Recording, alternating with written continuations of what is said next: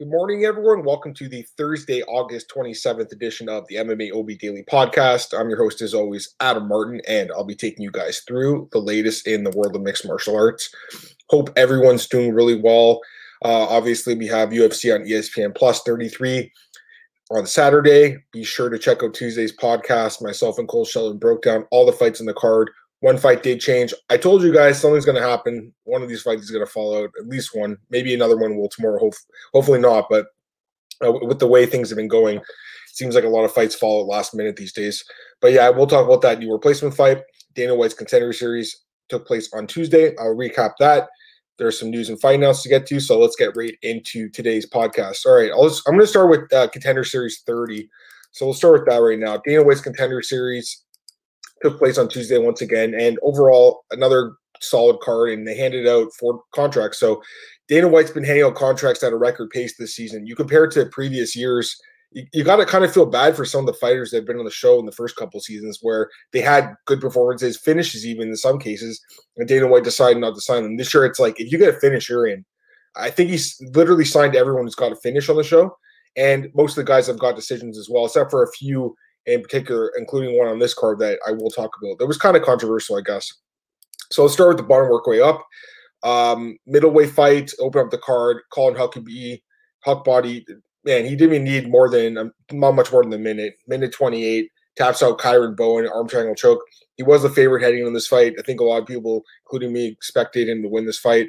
Uh, the thing is, like, what do we learn about him from this fight? That, that's the only question I have. Like, he got the win. He looked good, obviously when he got the finish in a minute, you know he was going to get signed. But did we learn anything more about him that we already didn't know? I, I don't know. So yes, like I'm, I have no problem with him getting signed, but I'd like to see this guy face a little bit more adversity. That's that's the one issue with finishing your fight so early. You didn't show that you had the cardio and stuff like that, but it's hard to fault the guy for getting a finish. So obviously he's going to get a contract. He's in the UFC now. Next up, Anthony Romero defeats Mike Breeden via unanimous decision. He did not get a deal. This was an interesting fight. Romero, he's definitely good. I mean, he's technical, he's got good striking and pretty good wrestling. But Mike Breeden was hurt so bad. The kicks, especially, were absolutely devastating. That third round, I have no idea how this guy didn't fall down and and lose via leg kick TKO, but somehow he kept pressing forward and was able to grind out the full 15 minutes here. That's the reason Dana White didn't sign him. He looks at this guy and says, Hey, this guy can't finish an opponent that is literally walking around on like one leg, can't finish him. Why should I sign him to the UFC? So that's definitely been a controversial decision since he wasn't signed. A lot of people thinking, you know, this was a mistake on Dana's part. Dana afterwards said, if he's so good, you know, maybe Bellator or one of these big promotions can go and pick him up and prove me wrong. Like he said that about a few other guys, like Brendan Loughnane, especially. The thing about Dana is, it's like when he gets this, like feeling in his mind that this guy's not UFC worthy, it's very hard to convince him otherwise. And we saw it with Brendan Loughnane in, in last season. Even though, and the guy he's he lost to, uh, to he beat Bill Algeo, the guy that lost to him, he's in the UFC now. But Brendan's in PFL and in purgatory there because we don't even know what's going on with them. So when Dana White's like got his mindset on something, it's hard to convince him. He's a stubborn guy, and in this case, maybe someone told him, "Hey, Romero's very talented. Let's bring him in." But he was convinced this guy's not UFC caliber because he didn't finish the fight and because he didn't finish an opponent that was hurt that badly. So to be honest with you, like obviously I wanted to see this guy in the UFC because he's Canadian. It's nice to have a Canadian in the UFC. He's a good prospect. But I could see it from Dana White's point of view. And honestly, I don't have a problem with him passing. You can't sign everyone from the show. Like there's no point of having the show if they're just going to sign everyone. So in my opinion, I can actually see why he decided to pass on him. The next fight also went distance, but Dana did side the winner. Jeff Molina, he defeats Jacob Silva in a really good fight here at flyweight. Uh, he wins a unanimous decision. It was a fun fight, back and forth. Both guys pretty much laying it all on the line. Jacob Silva, man, what a chin. and we're, they were showing the, the replay of the fight at the end of it. It's just like this guy's just taking bombs to his chin and somehow survived it. Uh, good fight. Obviously, the UFC is always looking for flyweights. So even though Molina did not get the finish, I have no problem with him getting signed. Next up, Rafael Alves defeats Alejandro Flores via submission. And yeah, I mean, it was a nice performance. And this guy's so experienced. He's a guy that should have been in the UFC probably already. So he now makes it to the UFC. He's on a five fight win streak. I expect him to get a quick booking. He'll probably get a fight booked in the next couple weeks or month or so.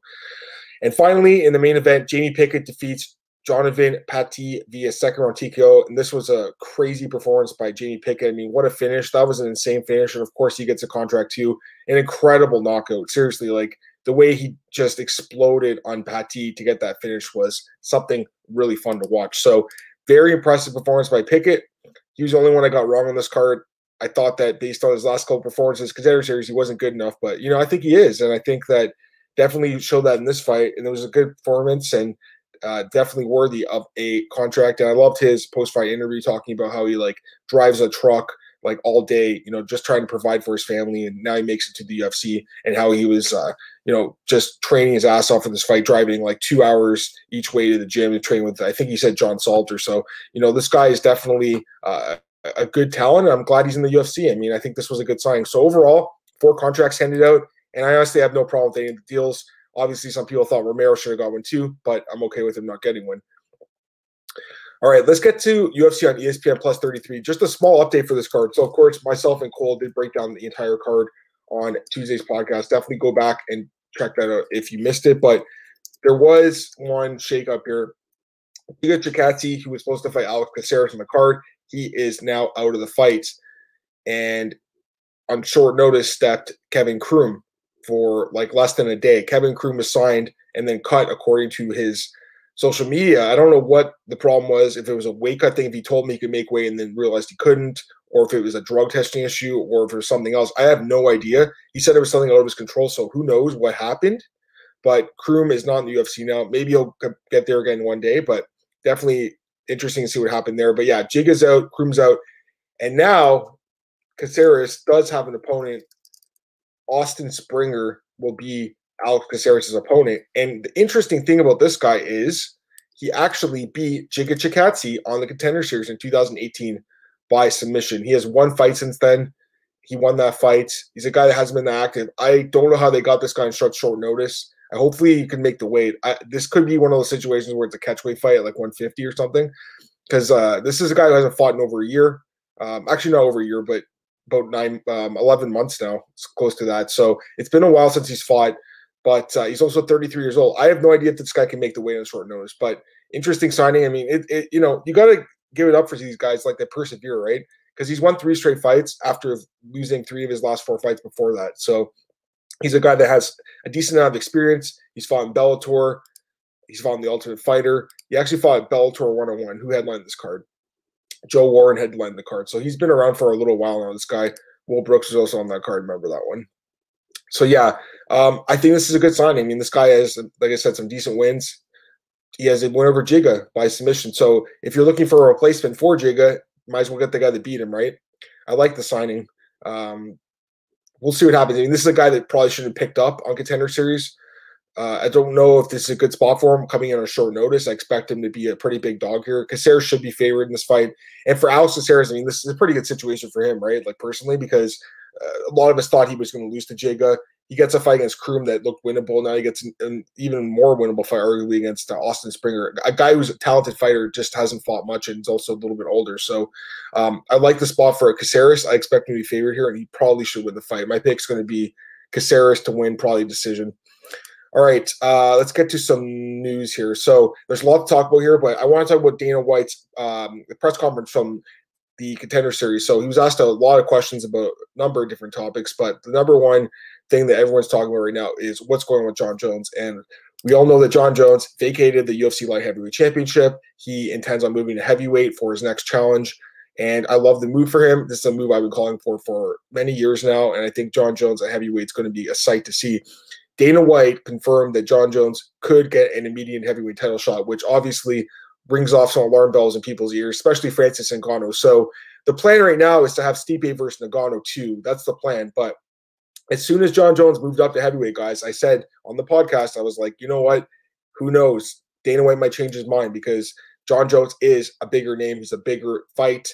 Uh, it's a bigger money fight, I think, with Stipe. The Ngannou fight versus Stipe should be a good fight. It's a great fight. If that's the only fight that's available, that's a great fight. But once Jon Jones moved up and you had that option to do the fight with Stipe, I think you have to strike while the iron's hot. So, yes, Dana White did not he did not explicitly say that Jon Jones will be fighting Stipe next, but he left the door open, and I think that's enough of room for Jones to sneak in that door and get that title shot. So we'll see. We'll see. I mean, Ngannou deserves it. Don't get me wrong, he does, but Jones deserves it too. So it's a tough spot for the UFC, I think, right now to pick who they want to go with. But don't be surprised if Jon Jones gets that title shot. And I, I don't have a problem with it if it happens, by the way. If it does happen, you know, you got to feel bad for Francis. Maybe they'll give him some money to just have him just chill out for a bit. But I'm sure he wants to fight for that belt next. If they do Francis Stipe, like at the end of the year, December or maybe January, then you could have Jones fight Stipe or Francis, the winner of that fight, maybe next summer. But that seems like a long wait for Jones to fight again, doesn't it? I, I know the UFC wants him to fight with fans and stuff like that, but at this point, you know, they have no idea when the fans are going to come back anyway. So we'll see what happens, but I'm not going to be surprised at all if the UFC announces that Jon Jones will be fighting Stipe and not Francis Ngannou. Next up, Dana White spoke about Anderson Silva and confirmed he will be retiring after the Uriah Hall fight. Anderson Silva also spoke to ESPN and he essentially confirmed that, although he, he kind of is leaving the door open a little bit, which of course, you know, makes it not really confirming it at all. But yeah, it seems like it's going to be his last fight, especially in the UFC. I believe Dana White recently said he had two fights left, so I'm not sure if Dana was wrong and it actually only is one fight. For it was two, and Anderson agreed not to fight that last one. But I'm a little surprised he's leaving money on the table if that's the case. If he has does have two fights left, but you know, um, th- this is a fight that it's an important fight for Anderson Silva. Obviously, it's a great fight too. Uh, Uriah Hall and Anderson Silva, two high level strikers. It's a fight that a lot of people I think have wanted to see for a long time. Uriah Hall is a guy that a lot of people compared to Anderson Silva for a long time. Not sure if I buy those comparisons or ever did, but it should be an interesting fight. Anderson Silva, 45 years old now, oldest fighter in the UFC. I could definitely see why he would be walking away. He's obviously hasn't had much success the last few years. He's lost his last two fights honestly, you should have lost Derek Brunson too. So really, you should be on like a five fight losing streak right now. Guy is a legend. He is one of the greatest of all time. But everyone's career comes to an end at some point, and looks like Anderson Silva will uh, probably retire after this fight with Roy Hall. But again, we'll see what happens.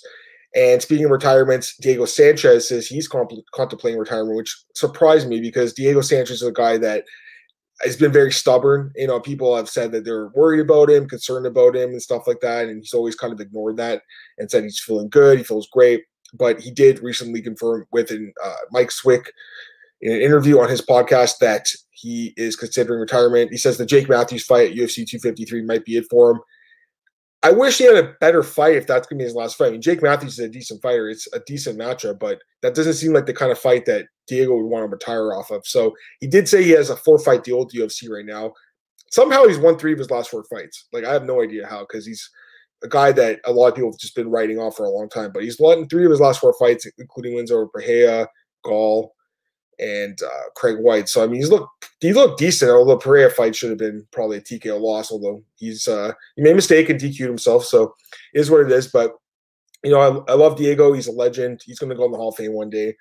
But uh, I, I'm glad he's actually listening to people now and saying, you know what, maybe it's uh, it's time that I need to think about the next phase of my career. And you know, if he does retire, I, I think that would be it for him. I don't think he'd be a guy that would go to like Bellator or something like that. I don't think so. I mean, maybe a lot of these guys, obviously like Tito and Bonnar and all these guys that left the UFC ended up going to Bellator later in their career. But I feel like Diego would be one of those guys that kind of is a UFC lifer and just kind of end his career. But we'll see what happens. Um, I definitely think that is a good move for him, though, to at least start thinking about the next phase of what he wants to do with his life.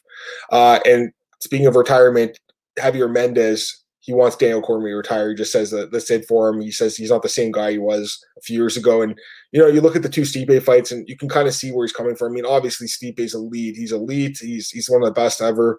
So it, it's hard to say like Cormier sucks now or something like that because he lost to, to Stipe. But there was signs in those fights where he is slowing down and he's getting a little older now. He's 41.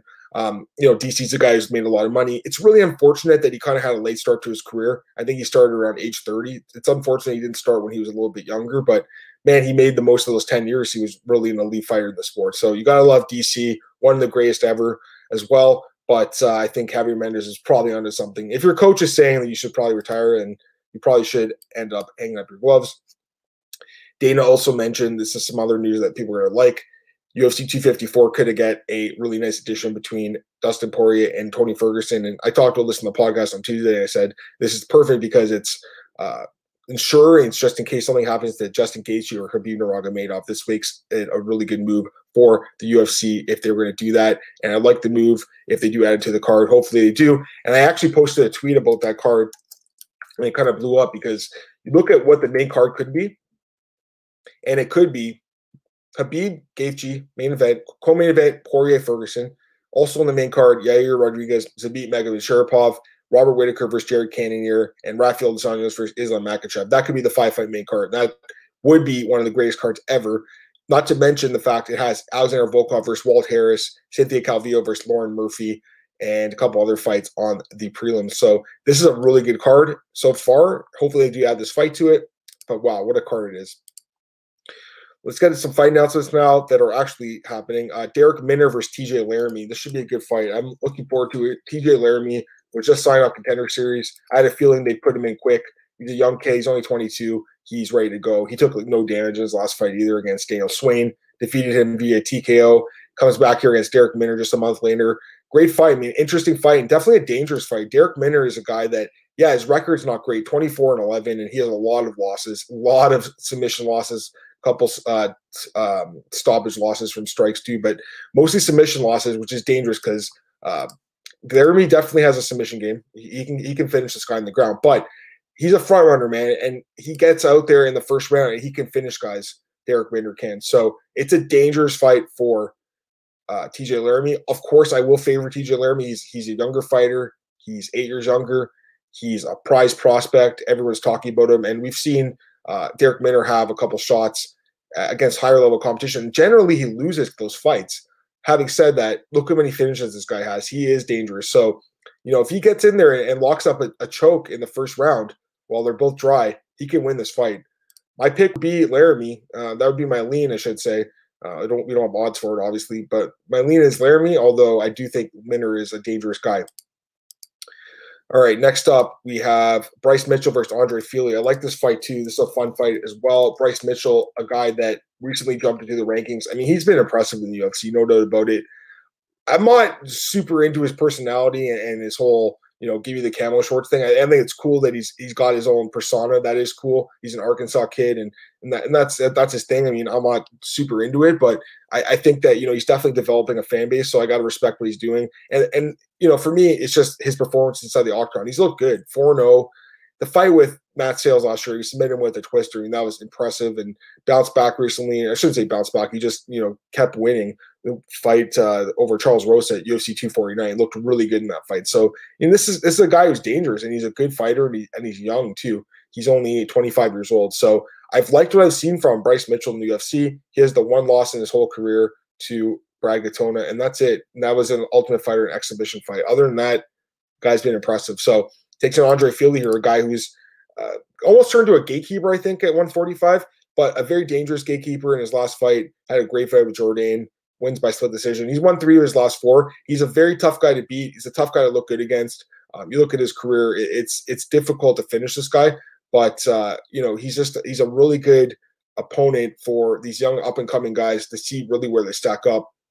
I do think that Mitchell's going to be favored in this fight just because he's unbeaten as a pro and because man, I mean that's that submission win over Sayles with the twister. I mean, how do you not favor the guy against against a lot of people? But you know, Andre Fili is is a super dangerous guy and stylistically he does have decent wrestling. So if he keeps this fight standing, he'll probably have the striking advantage. But again, can he keep it standing? I don't know. We'll see what happens. But great fight. Love the matchup. Um, Renato Moicano, he's making his return, and then we take on Magomed Mustafaev. So interesting fight here. And I should mention like a lot of these cards are in September, October. So um, these are upcoming fights, but not in the next week or so. They're, they're coming in the next month or two. Um, Bernal Moicano, 31 years old. He's coming off a win over Damir Hadzovic. Looked really good in that fight. Quick win, 44 seconds. Um, you kind of thought the UFC might give him a like a higher level guy because he does have some good wins. I mean, he has a win over Calvin Kattar. You know, this a win over Jerry Stephens. This is a dangerous guy overall in his career in the UFC, six and three. So he has been inconsistent at times with the losses, but you look who he lost to: Aldo Ortega and Korean Zombie. Not bad losses. Uh, anyways, he takes on Magomed Mustafaev here, and Magomed's a dangerous guy. He's only three and two in the UFC, but the wins were nice. The win over Rafael Fiziev knocked him out. I mean, that guy looks amazing right now. So that's a really good win. Also knocked out Proctor and Hallmann. He did lose to Brad Riddell in his last fight. It was a close fight, lost the decision there, and then he got tapped by Kevin Lee a couple years ago. he's a guy that hasn't been too active in the UFC, unfortunately. You know, five years in the UFC, five fights. I don't like that. I'd like to see him more active, but definitely a dangerous guy. Um, Moicano has been finished before, so perhaps if he catches him on the chin, he could put him out. I expect Moicano to be favored here. He's kind of a bigger name, but definitely a competitive fight. And the other fight announcement I want to mention here Sean Strickland returning to the octagon when he takes on Wellington Turman. Man, I'm excited to see Strickland back. This is a guy that, wow, a few years ago, I mean, a lot of us were talking about him as like a future middleweight prospect uh, that could make a run for the belt. He had a nice run in the UFC at, at one point. He had won five of six fights. Then he had a fight with Usman, and since then he just hasn't fought much. Um, he has won two of his last three fights, but he hasn't fought in like almost two years now since he beat Nordin Taleb. I'm assuming he's had injuries and stuff like that, which is really unfortunate. Uh, but I'm glad that he is finally returned to the octagon. I mean, this guy is solid, guys. Uh, overall in the UFC, seven and three. So I mean, he has a nice record, and he's had some great performances, like the win over McDaniel in his debut. That was really nice. Uh, the win over Garcia, and a lab fight. So I mean, this guy's been impressive. I like him. I, I think he's kind of underrated, but he hasn't fought in a long time, which is definitely worrisome. Turman coming off a knockout loss here to Sanchez, one and two in the UFC, hasn't been too impressive. I think the UFC wants Strickland to get a win here against a guy who's very beatable, but you know, Turman's definitely dangerous too, and Strickland hasn't fought in a while, so who knows? We'll see how that fight goes. Um, let me take a look here. There's definitely some other fight announcements. Not like big name fights by any means, but definitely a few worth mentioning. Um, and thanks, of course, to Marcel, who had on the uh, podcast a few weeks ago, does a great job collecting the fight announcements. Uh, how about this fight? Casey Kenny, Heili Alateng. This should be a fun fight at 135 coming up in October. Got a favorite Kenny, I think, in that fight, but Alateng's definitely a good fighter too. Uh, but this one, uh, Sijara Eubanks versus Karol Rosa. I'm assuming Sarge will favor. That fight's actually happening next week, so we'll get odds on that soon. Chris Daukaus against Rodrigo Nascimento. Interesting fight here between uh, two heavyweights. I like Daukaus, man, but Nascimento – he's looked actually really good in the UFC. He has submission skills too, so he's a dangerous guy. That could go either way. It really could. I, I like Daukaus. That man, he's tough. He's a tough dude. He had a nice debut, but Nascimento is actually a legitimate prospect. I think in heavyweights. Um, just a couple other ones here. Sam Alvey will be taking in Jung. Hopefully, Da Un Jung can actually make it to his fight this time. Fight with uh, Ed Herman got canceled, but this fight will take place at UFC 253. Uh, what else? Jun Yong Park. And, what the heck? Oh yeah, Jung Park against John Phillips. Both these guys that had fights set for like the card two weeks ago, they had I think visa issues that fell through. Now they've been rescheduled. I think it's for Fight Island. Uh, Jun Yong Park against John Phillips. Surprised they're giving John Phillips another fight, honestly. But I guess they felt bad for kind of throwing to the wolves there with uh, Chimaev. And then the other fight here, actually, a guy, uh, Al, at BJPen.com broke the news of this one. Antonio Arroyo against Andreas Michailidis. Obviously, not the biggest names in the middleweight division, but I'm um, definitely curious to see what happens in that fight. All right, let me just see if there's any other news I want to get to, but I think today's going to be a bit of a shorter show, which is good because the last couple of podcasts have been going a long time. I should mention if if people that uh, listen typically on like iTunes and stuff like that haven't seen the last episode up, there's just uh, some issues with converting the files right now. So unfortunately, I can't get that up yet, but hopefully today I want to get that up to people who do listen that way. But yeah, I think that's going to be it for today's show, guys. So you guys can follow me on Twitter at Emma Martin. Podcast is available at MMAOddsBreaker.com. And like I mentioned, it's available outside YouTube at uh, Spotify, Apple, use uh, uh, um, iTunes, I should say, Google Hangouts, a lot of different places. So there's definitely a place to get the podcast. I'll get that last episode up very soon. Uh, also, you guys can check me out at bjpen.com. That's where I, all my news is and a lot of my articles. MARings.net as well. I just posted an article about Frankie Edgar and why the UFC should fast track him at 135 pounds. All right, that's going to be it for today's show, guys. I hope you guys have a great weekend and enjoy the fights. I'll be back on Tuesday to preview the next UFC card.